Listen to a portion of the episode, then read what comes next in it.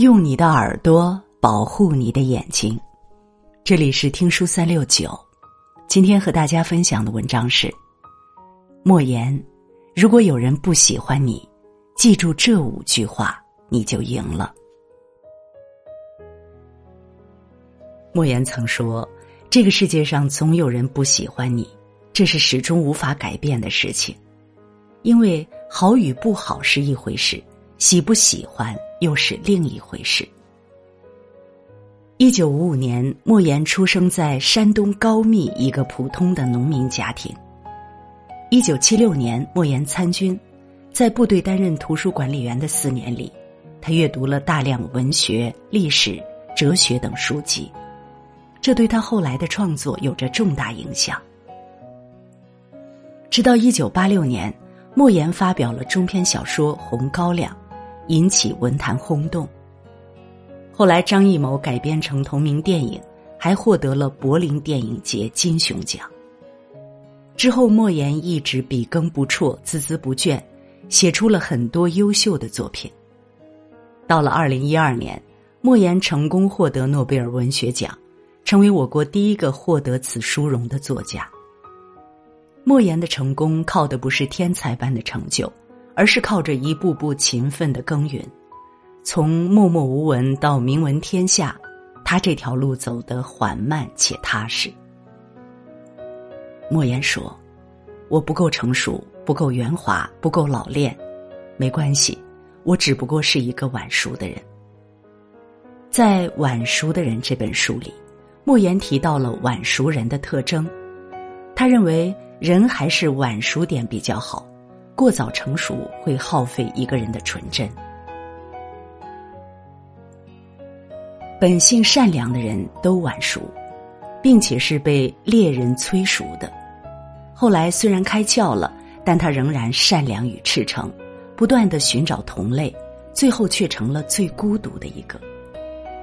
我想，生活中肯定有这样一类人：年轻时候傻乎乎的，不管是为人处事还是职场斗争，看起来都是又呆又蠢，根本搞不懂规则，也看不透原委，但依然每天乐呵呵的。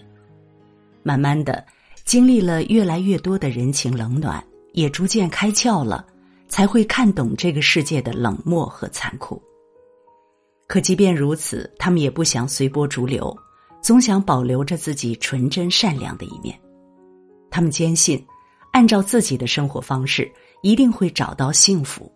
不去迎合和讨好，一样可以过适合自己的生活。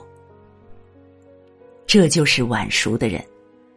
晚熟的人一般简单又纯真，看起来傻乎乎，却傻人有傻福，有着谁也抢不走的人间幸福。如果你也是这样。就不要懊恼自己总不开窍了，有时候傻一点、呆一点是好事。一个人特别想成为一个什么，却始终没有成为一个什么，那么这个什么也就成了他一辈子都魂牵梦绕的什么。每个人都有深藏于心的执念，比如年轻时候想成为一个画家，却始终没有机会去实现。那么，画画这个事就是他一辈子的遗憾和追求。很多家长总喜欢强迫孩子去实现什么梦想，其实那个梦想不过是家长自己未实现的遗憾罢了。人总是很奇怪，就是喜欢和自己较劲。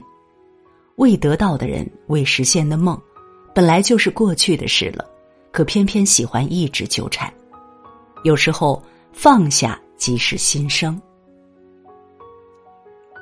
世界上的事儿就是这样，无论多么高的山，也有鸟飞过去；无论多么密的网，也有鱼钻过去。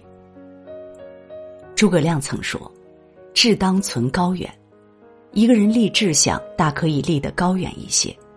不管是多远大的志向，世界上总有人可以去实现，总有人过着你梦想的生活。生活陷入困境时，也别绝望，你要相信自己。相信自己总可以过上理想中的那种生活。理想并不是不可实现，只是你还没有修炼到那个程度。人类的幸福是建立在痛苦基础上的。美好的事物之所以美好，是因为丑陋事物的存在。幸福和痛苦都是比较出来的，没有痛苦做比较，幸福也是察觉不到的。世间的事就怕衬托和比较，所以当你遭遇痛苦时，你要想这是暂时的。如果不经历这场劫难，你又如何能感知到平凡的幸福呢？没有经历过饥饿，不会懂食物的重要；没有经历过风波，不会懂平淡的幸福；没有经历过背叛，不会懂诚信的可贵；没有遭受过痛苦，自然不会懂得幸福。早熟的人容易对这个世界低头，像成熟的稻谷被生活所累，弯了腰；晚熟的人却像冬日山间的松柏，虽腰身弯折，却蓄势待发。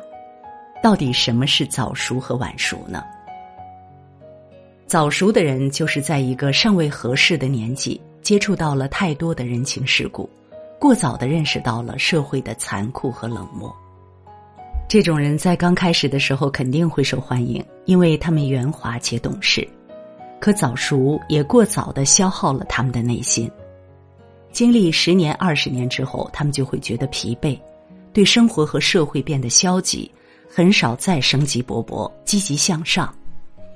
而晚熟的人呢，在别人聪明伶俐的时候，他们又呆又傻，总觉得特别天真。但随着心智的成熟和阅历的增加，可能人到中年才开始成熟，但这类人就算成熟了，也会留有内心的单纯，依然热爱生活，愿意去积累和沉淀。著名的投资人徐小平曾经说过：“往往一些单纯的人更容易取得成功，因为他们没有受到污染。”而莫言的这本《晚熟的人》就是想告诉我们，哪怕是人到中年，也要保留一些纯真。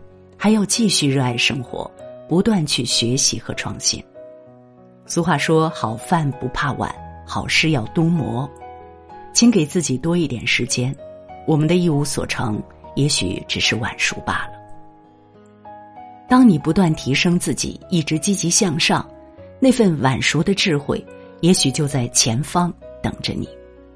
点个再看，与朋友们共勉。